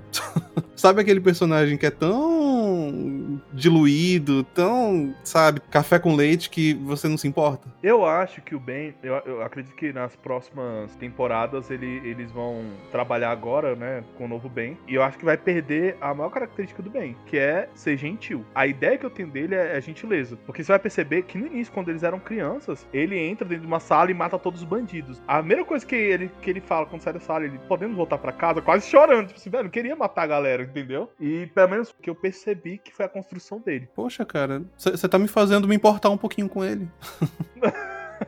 Eu acho que nessa próxima temporada vai mudar a personalidade dele, né? O cara já chegou meio bravo já na, na, quando eles voltam pro futuro. Aí a gente chega na número 7, a Vânia. É, a mais detestável. que, que é isso, cara? Cara, eu detesto essa mulher, bicho. Eu, eu nem sabia quem ela quem era. É porque assim, a, o que eu tenho. Eu tenho é, críticas da Vânia tanto do personagem quanto da atriz. Porque eu acho que ambos são ruins, mas ruins de um nível que, cara, não devia nem estar ali. É ruins abaixo de Umbrella Academy. eu, particularmente, eu gostei muito da atriz. Eu, eu gostei de tudo, né, na verdade. É uma das minhas personagens favoritas, mas eu vou explicar por quê. Mas você quer já começar a introduzir por que você não gostou dela como atriz? Tá, deixa eu sentar o cacete. Hoje eu tô, tô. I'm on fire! tá, o problema que eu tenho com a atriz, primeiro, é ela não tem nenhuma expressão, nada, zero. Todas as expressões dela são a mesma. A mulher tem sempre a mesma cara de bunda. Ela faz o seriado do início até o fim, com aquele reclamando, ai, minha vida é uma merda, ai, escrevi um livro sobre a minha família que ferrou com eles, mas eu não tô nem aí, porque eu sou superior a todo mundo e eu não faço nenhuma cara além dessa outra aqui, entendeu? Essa é o que a atriz me passa. E assim, eu não tenho empatia nenhuma com ela, entende? Ela não, não conecta nem um pouquinho comigo, cara. Ela é tão, sabe, bland. Ela, ela, se você colocar ela com um fundo transparente, ela se mescla ao fundo, sacou?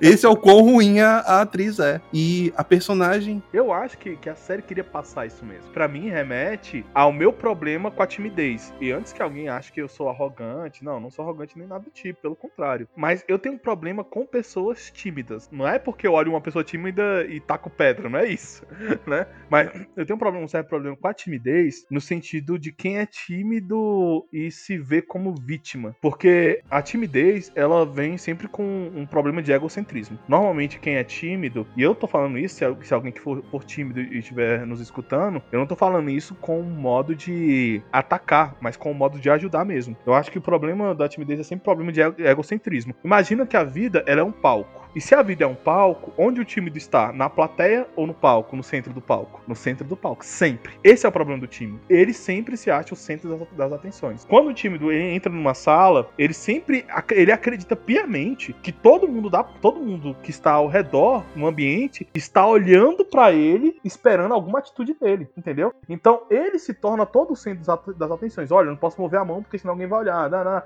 Esse é um dos problemas da, da, da timidez. Uma das maneiras que se diz pra você fugir um pouco da timidez é você fazer a contramão. Você parar de se olhar como o centro da sua vida e colocar outras pessoas no centro. Escutar pessoas, escutar os problemas.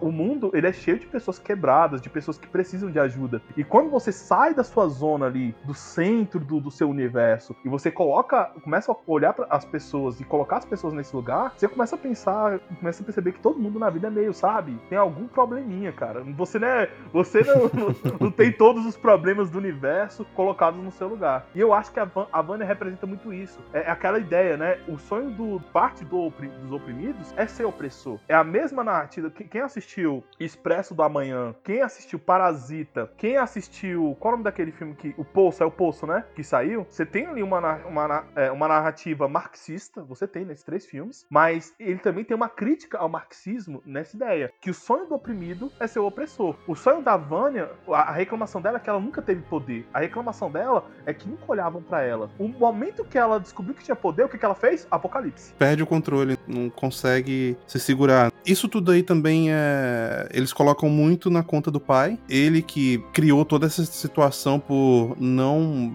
dar a direção correta pra ela e exacerbar a solidão quando ele deveria ter criado laços. Cara, o problema é que assim, você não cons...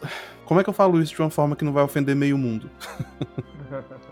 A questão é que você não pode colocar a culpa nos seus pais por todas as coisas que acontecem contigo, entende? Por pior que eles sejam, se você tem pelo menos o mínimo de controle, então você tem que tentar melhorar as coisas. Não é passar o resto da tua vida falando, ah, eu sou assim, quebrado e todo todo todo torto porque o meu pai nunca foi perfeito comigo. Assuma a responsabilidade, tente mudar a tua vida porque é bom pra você. Quanto quanto a falar da Vânia, é, é isso que eu tenho. Pra mim, honestamente, eu detestei muito mais a atriz do que o personagem em si. A não ser na segunda temporada que o personagem vira um, um- deus ex machina, né? Mas isso daí também é falha de roteiro, não é falha do personagem em si. Sartre, ele fala isso que você falou, né? Por mais que eu não gosto muito de Sartre, ele fala que o que você faz com aquilo que fizeram de você. Essa é a ideia. Você vai continuar do mesmo jeito ou você vai procurar uma, uma certa mudança na sua vida. É, sobre a Vânia é isso. A Vânia, ela é o ponto alto da história, né? Porque ela é a menina que carrega o apocalipse. Se vocês mudar, mu- você muda de época, o apocalipse vai atrás dela. Porque ela sempre dá um jeito de ferrar o mundo. É, Rick Mori, Rick Mori, ele foge um pouco dessa ideia de, de viagem no tempo e vai pra viagem dimensional exatamente por causa disso. Porque quando você vai trabalhar viagem no tempo, você tem esses paradoxos e é muito complicado, eu acho, que escrever sobre. É. A única coisa que eu acho que a Vânia tinha que acontecer com ela é morrer, porque ela matou o meu segundo personagem favorito, que é o, o, o Pogo, aquele macaco, aquele chi- chimpanzé, que eu acho muito da hora, entendeu? Quando ele aparecia, eu já gostava da cena, ela vai lá e mata o bicho sem pensar duas vezes. Eu achei muito estranho matarem ele na série, porque o Pogo ele representa a consciência da família, né? Como é que você mata a tua consciência, cara? Pois é. Eu E achei ele era estranho. uma gente boa. Era ele que dava, dava consistência àquela, àquela sopa estranha ali, e aí eles matam ele. Mas no gibi ele, ele também morre de forma banal, do mesmo jeito. É, eu acho que. É, bom, foi um emo que escreveu esse negócio, né? Coitado. Pegou o apelido no cara já era, né?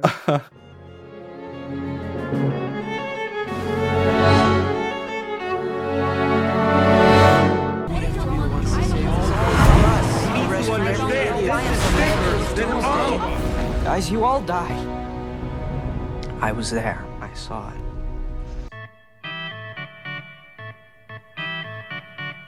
it. Vamos partir agora pra história em si. Vamos falar um pouquinho do, da primeira temporada. Um resumo bem rápido da, da primeira temporada. Você tem a apresentação dos personagens, cada um deles, falar quem é quem. E aí você tem o plot principal, que é salve o mundo. Exatamente. Impe- impedir o apocalipse. Só que aí vem um paradoxo, né? Que eles tentaram criar na série, que pra mim foi muito bom. É, eu tive, eu não tive aquele plot twist, assim, tipo, olhar e falar assim, caraca, é isso? Mas me surpreendeu de saber que eles são a causa do próprio apocalipse. Mas, pra falar a verdade, esse, esse tipo de história já ficou tão clichê que não dá pra surpreender mais ninguém, né? Essa é a verdade. É. Mas olha só, tem uma coisa aqui que eu acho que pouca gente identificou, porque eu não sei se muita gente leu esse livro, mas sabe a agência? Como é que é o nome da agência que eles chamam lá? É alguma coisa Tempores? Um negócio assim. Não, não sei. Mas enfim, a agência, ela é baseada em um livro de Asimov, e esse livro é muito bom. O nome do livro é O Fim da Eternidade. Você já já teve contato com esse? Não, mas eu lembro que, inclusive, assistam. é, qual foi o episódio? Você falou dele em um episódio, cara. Ah, no episódio de Evolução você fala sobre ele. Você Hum. fala sobre essa história. Não, eu acho que é outra história de Asimov. É, eu acho que eu cito bem rapidinho, mas olha só, O Fim da Eternidade é uma história muito interessante e até hoje ela meio que ainda foge de clichê, apesar de que foi escrito na década de 80, se eu não me engano. A história é de que existe uma agência humana que é responsável por manter a linha do tempo. olha só, olha só, da onde é que eles tiraram, hein? E essa agência, ela atua fazendo microinserções na linha do tempo para manter as coisas em paz. Então, você acompanha a história de um desses técnicos. Foi muito chupinhado desse livro de Asimov. Foi tudo. Você tem a agência, você tem os técnicos, você tem as microinserções no tempo. Só que assim, o legal do livro do Asimov é que ele acaba de forma magistral, porque o Asimov, ele descreve essa agência a princípio como uma força do bem, porque ele primeiro descreve visto de dentro, entende? De quem tá mudando o tempo. Só que depois ele começa a mostrar os detalhes e você vê que é um negócio meio fascista, cara. Você tem uma agência que ninguém elegeu, mas que tá controlando toda a história da humanidade. E pra piorar, o Asimov ele tinha uma fixação com duas coisas, né? Uma era viagem espacial e a outra eram robôs. E na, na verdade tem uma terceira fixação que ele tem também, que era com tecnologia nuclear. Bem fruto do tempo dele, né? Ali passando pela Guerra Fria, ele achava que a tecnologia nuclear, dominar o átomo, seria o grande tchan da humanidade, seria como a gente ia viajar pelas estrelas. E nesse conto dele, você tem esse, esse aspecto fascista do- dessa agência que tenta controlar tudo da humanidade e eles tentam manter a humanidade no planeta, sabe? Todas as inserções que eles fazem na história depois de um tempo, quando a humanidade já, já tem tecnologia suficiente para sair do planeta e colonizar outros, eles sabotam para manter a humanidade no planeta, na zona de conforto, em paz e tranquilidade. E a consequência disso é que no futuro a humanidade se extermina de tédio. a gente tá aqui, estamos confortáveis, já vivemos por tempo suficiente, então vamos só morrer. É aquele, aquele conceito bem nihilista de que nada, nada importa. Essa agência é totalmente chupinhada pra dentro de Umbrella Academy e é exatamente isso que eles têm ali, cara. Nada original. Sim, é porque, assim, um exemplo, você vai pegar Rick Morty, Rick Morty, é, é, eles fogem dessa questão de viagem no tempo, o escritor, exatamente porque já tá desgastado. Eu gosto, na verdade. Por que acontece? O, o- o tempo ainda é um problema pra todos nós. Eu tava, eu até fiz uma postagem lá na- no meu Insta falando sobre isso, né, que tem, a matemática, ela não é uma ciência, mas ela fundamenta toda a ciência, e ela não é ciência exatamente porque ainda tem alguns axiomas matemáticos que não são resolvidos, e inclusive o tempo é um deles, né? A série, ela vai trabalhar com esse problema, né? O problema do tempo. Será que a gente consegue eliminar alguma coisa do tempo espaço? Essa é a grande pergunta. Aí vem outras mil perguntas sobre essa questão, né? É, o tempo, ele é uma linha crescente, né? Ele vai é, é, sem olhar para trás, ou o tempo, ele é um todo formado, né? Como se fosse um balão, né? É, quem- quem- é, essa argumentação vai começar em Agostinho, né? Ele é um dos primeiros a falar que o tempo, o tempo e espaço estão totalmente conectados, porque antigamente se entendia o tempo como solto, Maleável, talvez. e por aí vai, exatamente, maleável, porque você tem essa história, essa questão, né, que ela, ela, ela é a causadora do apocalipse. Então, onde ela estiver, ela vai causar o apocalipse como uma forma de predestinação. Aí, moleque, se, se a gente for pra esse rumo aí, ó, é papo pra quase 20 episódios, né? Não, eu te falo o seguinte. A primeira temporada eu achei ok, a parte da história. Porque é aquela coisa bem básica, entendeu? É tipo, herói salva a princesa, sabe? Você já ouviu aquela história ali um milhão de vezes, mas você nunca fica realmente cansado dela. Você pode escutar mais uma vez. Essa história de time se forma pra salvar o mundo também é legal, é uma coisa que a gente gosta de ver de vez em quando. E se é bem executado, ok. Só que aí o problema é que eles fizeram toda essa temporada, criaram todo esse arco, e o arco não resolveu nada. Você chega no fim da temporada e você tem o mesmo problema. Você tá muito bravo com isso, né, cara? Tipo assim, você foi do início lá. É, qual, qual é o seu personagem preferido? É, o- é o 5, né? É assim. Mas eu acho que você, você também se- tinha simpatia pelo Diego, não é isso? Um pouquinho, aham, na verdade, um pouquinho. Então, o, o Diego começa muito bem, sendo aquele cara o cabulosão, né? Ah, sou bravo, atiro fa... Inclusive, aquele último, aquela descoberta do poder dele, quando ele pode direcionar também as balas, foi incrível, entendeu? Apesar de que eu também achei Deus Ex Machina naquilo ali. É, né? Não, porque a ideia é a seguinte, eu acho que ele pode mover obs- objetos estão é, é, sendo jogados. Acho Ele muda trajetórias. O poder dele Muda é esse, é mudar trajetórias. trajetórias. Então, é, aí eu não tinha sacado isso ainda. Mas ele começa muito bem e termina muito mal, né? Você vai lembrar que o 5 que o cinco quase deu um, uma peia no, no Luther. Foi muito engraçado aquela cena lá, porque até aquela parte ainda eu gostava muito do Luther. Aí o Luther, grandão, gigante, o cara dá- joga uma faca nele e ele sai chorando assim, no enterro lá. Mas, cara, sabe, sabe qual é o negócio do, do Diego? É porque ele começou. Assim, a apresentação do personagem, pra mim, ele seria o realista. É o cara pé no chão, é o cara que define a estratégia baseado no que ele tá vendo. E no fim das contas, ele é só um chorão, velho. Daí meio que me desanimou. Mas voltando lá na primeira temporada, eu acho que a execução foi ok, não teve muitos problemas. O grande problema do seriado é que você tinha um arco que não resolvia nada, mas até aí tudo bem, porque a gente teria uma segunda temporada. Mas aí. Aí a gente teve uma segunda temporada. Meu Deus, que monstruosidade foi essa? Era melhor ter cancelado a série, velho. não, não, sai fora. Eu gostei muito, porque assim, eu, eu tenho uma visão mais shakespeariana da, da parada, assim, né? Porque ah, Shakespeare, inclusive Machado de Assis, a gente pretende fazer um episódio sobre Machado de Assis. Machado de Assis ele bebe muito de Shakespeare, né? Que essa ideia é a seguinte: as coisas às vezes não dão certo, cara, entendeu? É, simplesmente não dão certo. Você vai ler um exemplo, Shakespeare, você vai, Ro- Romeu Juli, é, Romeu e Julieta. Olha que loucura, Romeu e Julieta. O cara, ele finge, ela finge se matar, ele vendo que ela se matou na cabeça dele, ele se mata, ela acorda vendo que ele se matou porque ele achava que ela tinha se matado e ela se mata. Tipo assim, e o pessoal ainda acha que é uma história de amor. O pessoal não entendeu muito bem da parada, saca? O que me mostra que o Romeu e Julieta foi uma das primeiras fake news da história. Nós é. E Romeu e Julieta é exatamente o contrário. Tá falando assim, cara, cuidado com os sentimentos, porque isso, essa bosta aí dá merda, entendeu?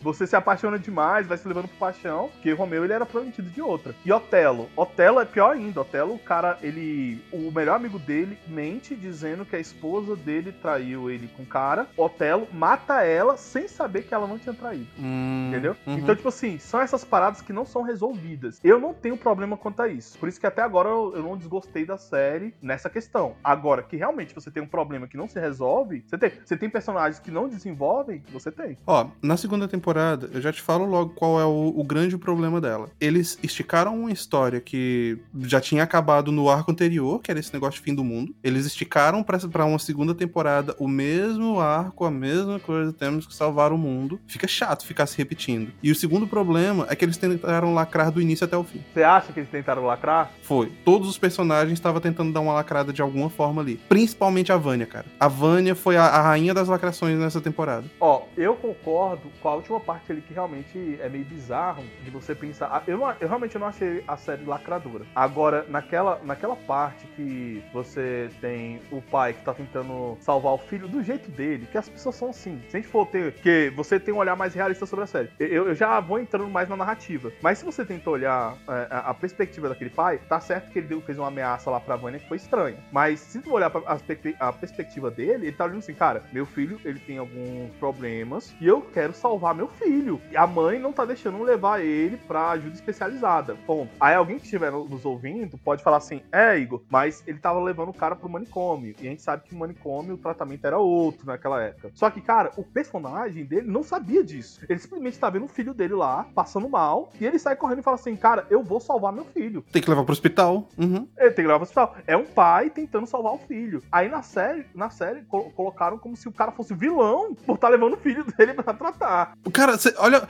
Olha só, você, você que é pai aí que tá nos escutando, imagina que você abre o quarto do teu filho e você vê o, o, o guri lá sendo, sei lá, tendo uma convulsão, mudando de cor, sacou?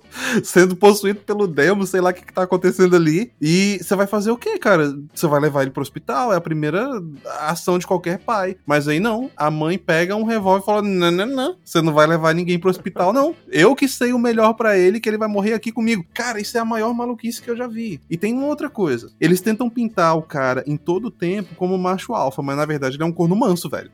Sacou? Tem a parte lá que ele leva a, a Vânia pro, sei lá, pro, pra ver os boi, um negócio assim, leva lá pro cercado, e aí fala pra ela, ó, pega esse carro aqui, leva embora, tô te dando um carro para você deixar minha família em paz. Então, na verdade, assim, se ele fosse um cara violento, ele sentaria o cacete na van e mandava, sei lá, pra onde é que ela ia, ia mandar ela. Mas não foi essa atitude do cara. O cara não era violento, ele chegou e falou, olha, eu amo minha família, você tá interferindo aqui na relação entre nós, então você pega o carro e vai embora. Só isso, não temos problema, pode ir, de boa. Mas aí, assim, isso é atitude cat. Quando, quando manso, cara. O cara tomou um chifre, entendeu? Mas ele tem mais apreço pela mulher e pela família do que pelo próprio ego. Nessa parte da Vânia, eu concordo. Eu não, eu não diria nem lacração. Eu acho que houve uma inversão de valores muito complexa. Tanto que nessa parte, qualquer pessoa que olha com olhares mais críticos, você fala assim, peraí, velho, mas o cara tá tentando levar o filho pro hospital, né? E como eu falei, vai ter gente que vai falar assim, ah, mas é manicômio. Cara, mas peraí, naquela época ele não sabia disso, entendeu? Ele não sabia dos problemas do manicômio, etc, etc e tal.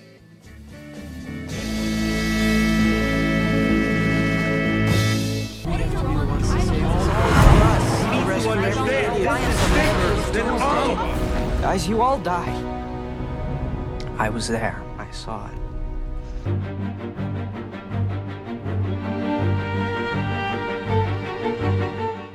Agora, com os outros problemas da série, eu, eu não. As outras questões da série, questões políticas, eu acho que foi bem trabalhado até. Sabe por quê? O movimento negro nos Estados Unidos, você tem uma divisão de modo de ação. É, você tem uma divisão entre os dois tipos de ação do movimento negro. Um é representado pelo Dr. King, Martin Luther King, que tinha laço com o Partido Republicano, e do outro lado você tinha Malcolm X, que ele já buscava uma identidade afro mesmo. Tanto que a religião era o Islã, e por aí vai. E um é mais agressivo, que vai inspirar os Black Panthers, que realmente eram muito agressivos, sim. Quem, quem não conhece tudo, vai ler uh, o, o, regimento Propósito do, do, dos Panteras Negras. E do outro lado você tem o Martin Luther King, que tinha uma visão mais liberal da ideia da democracia liberal. Fala assim, não, o que nós queremos são os direitos iguais, né? Se, se somos cidadãos, concidadãos de uma república, temos que ter os direitos iguais. Eu acho que o seriado representou mais esse lado de King, sabe? De entrar dentro de uma cafeteria e falar assim, não, eu quero ser servido, cara. É isso. E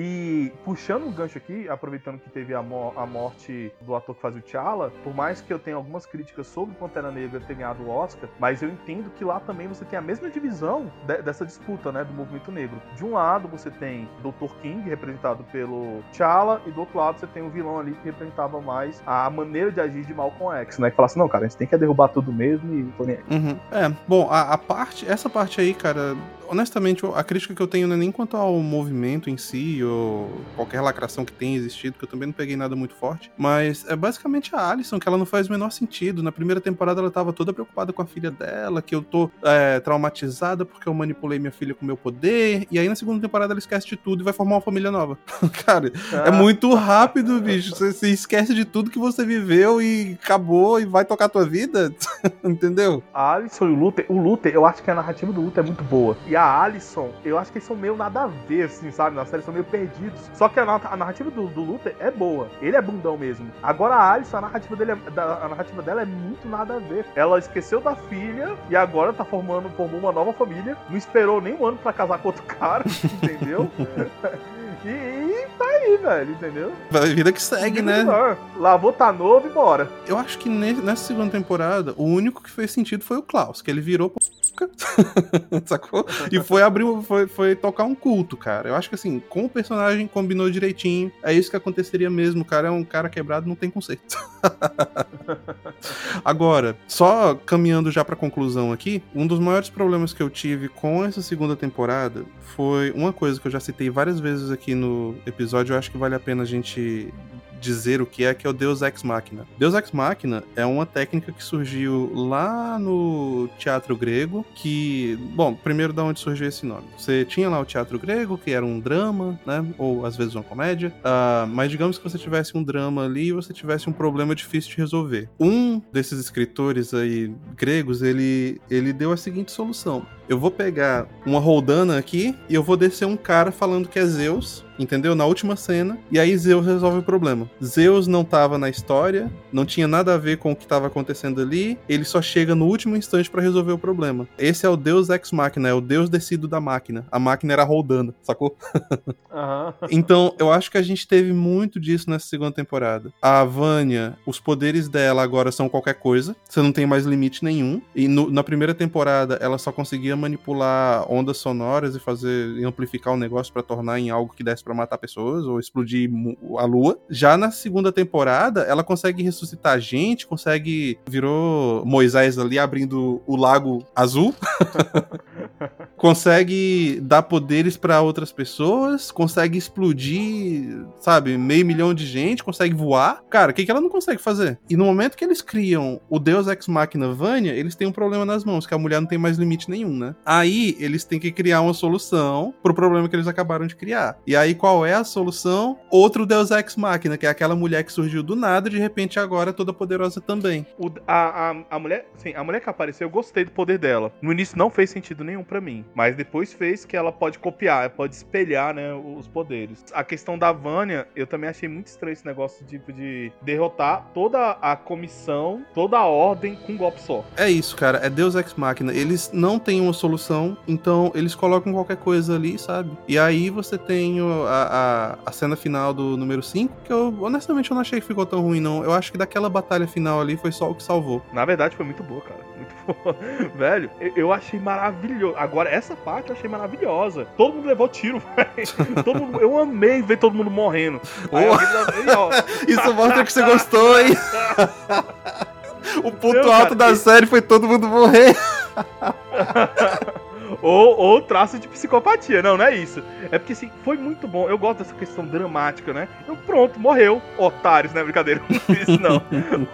Mas foi muito bom o que aconteceu ali, porque é, o cara lembrou, rememorou o que o pai tinha falado, entendeu? E, e foi lá e, e conseguiu voltar no tempo. Não da, da, da maneira, e que mostrou que o poder dele tem outro potencial, muito incrível, na verdade, e voltou alguns segundos atrás. Aquela, aquela cena achei maravilhosa. Mas aí eu te falo o seguinte: tem gente que é muito boa nesse negócio, tem até um nome pra isso, é foreshadowing, que é quando você conta um negócio lá atrás que vai ter uma- um impacto lá na frente, sabe? Em One Piece, isso é feito com genialidade, entende? Porque você tem um poder que é mostrado no primeiro capítulo, que se você não é fã de One Piece, eu sou, eu lembro até o nome do primeiro capítulo, que é Romance Down. Então, lá no primeiro capítulo, Romance Down, você tem aquela encarada que o Shanks dá num bichão, e aquilo dali é explicado 10 anos depois. Isso é foreshadowing feito de uma forma genial. Sim, é, mas o Oda, o Oda é muito bom, cara. Oda- eu também, de todos os animes, mangás que eu acompanho, também One Piece, no meu caso, é o meu preferido. É assim, disparado. Em Umbrella Academy, você tem a mesma coisa sendo feita, mas é feita de forma básica, sem genialidade. É só, ok, entende? Aquela cena lá do pai dele, que ele falou, ah, você tem que dar um salto pequenininho no tempo. Eu já falei, ah, já sei. Vai ser, o, o- vai ser a solução final na última cena dessa temporada. E dito e feito, cara. Eu também pensei a mesma coisa na, na hora. É porque, assim, um exemplo, quando o cara é, é- é um bom escritor, e aí eu vou passar pano mesmo pro, pro vocalista do My Chemical Romance, porque é, quando você. O cara começou a escrever agora, mas quando você é um escritor antigo, tipo assim, Tolkien, Tolkien, Tolkien era incrível, cara. Ele, o que, que o Tolkien fez primeiro? Ele escreveu uma mitologia, que é o Sumarillion, do Senhor dos Anéis, antes de escrever a história. Olha que louco, velho. Então, ele já tinha um. todo- Ele escreveu. Velho, o cara inventou uma língua, né? Inclusive, eu tenho uma tatuagem, que é o élfico Tenguar dele, no, no braço direito. Ele escreveu uma língua, ele escreveu todo um ambiente lógico. E Tolkien era daqueles caras caras que, se ele, se ele escreveu uma coisa no final do livro que tava, não condizia com o início, ele mudava o início, começava todo um capítulo de novo por causa disso. Ele era muito perfeccionista na escrita. Então o escritor antigo, quando ele começa ali os seus trabalhos, ele já tem a obra na cabeça. Então por isso o cara ele tem essas sacadas. Fala assim, ó, eu vou falar uma coisa no primeiro episódio que vai ser explicada, né, lá no final da obra e... Mas no caso de Umbrella Academy, como você tem essa desconexão total entre a obra original e a obra da Netflix, você não tem isso. Umbrella Academy tá seguindo o script de uma novela. Eles estão escrevendo conforme o negócio acontece. Inclusive, pode ter certeza que eles não sabem como vai ser a terceira temporada agora. Aí eu não sei. Mas assim, eu gostei muito da série. Eu tenho. As minhas críticas são sobre essas questões, que é muito também coisa, né? Vamos, vamos ser sinceros, né? Muita coisa de nerd dentro da. apreciador dessas obras, que é o meu caso e o seu. Mas uma pessoa que tá desconectada dessa criticidade de HQ, mangá e tal, de roteiro, eu acho que ela, ela isso pra ela passa batido entendeu? Meu último comentário, ele está acerca dessa questão de muitas séries que são produzidas com um certo drama adolescente. É, ou drama adolescente, ou a ideia de angústia existencial. E essas séries estão sendo muito trabalhadas. Eu sempre, se você estiver nos escutando, que você for adolescente, estiver nessa fase, é normal. Tá descobrindo o mundo ainda. Contudo, tenta selecionar séries para dar uma equilibrada, entendeu? Porque, sério, cara, todas as séries que eu tenho assistido ultimamente, elas são, sempre estão nessa decorrência de, de, tristeza existencial. Então a gente tem que trabalhar um pouco, porque senão o cara vai ficar começando a chorar na frente do, da televisão. É só equilibrar um pouquinho as coisas. Que nem a gente fez aqui, a gente equilibrou bastante o episódio. Um odiou e o outro amou.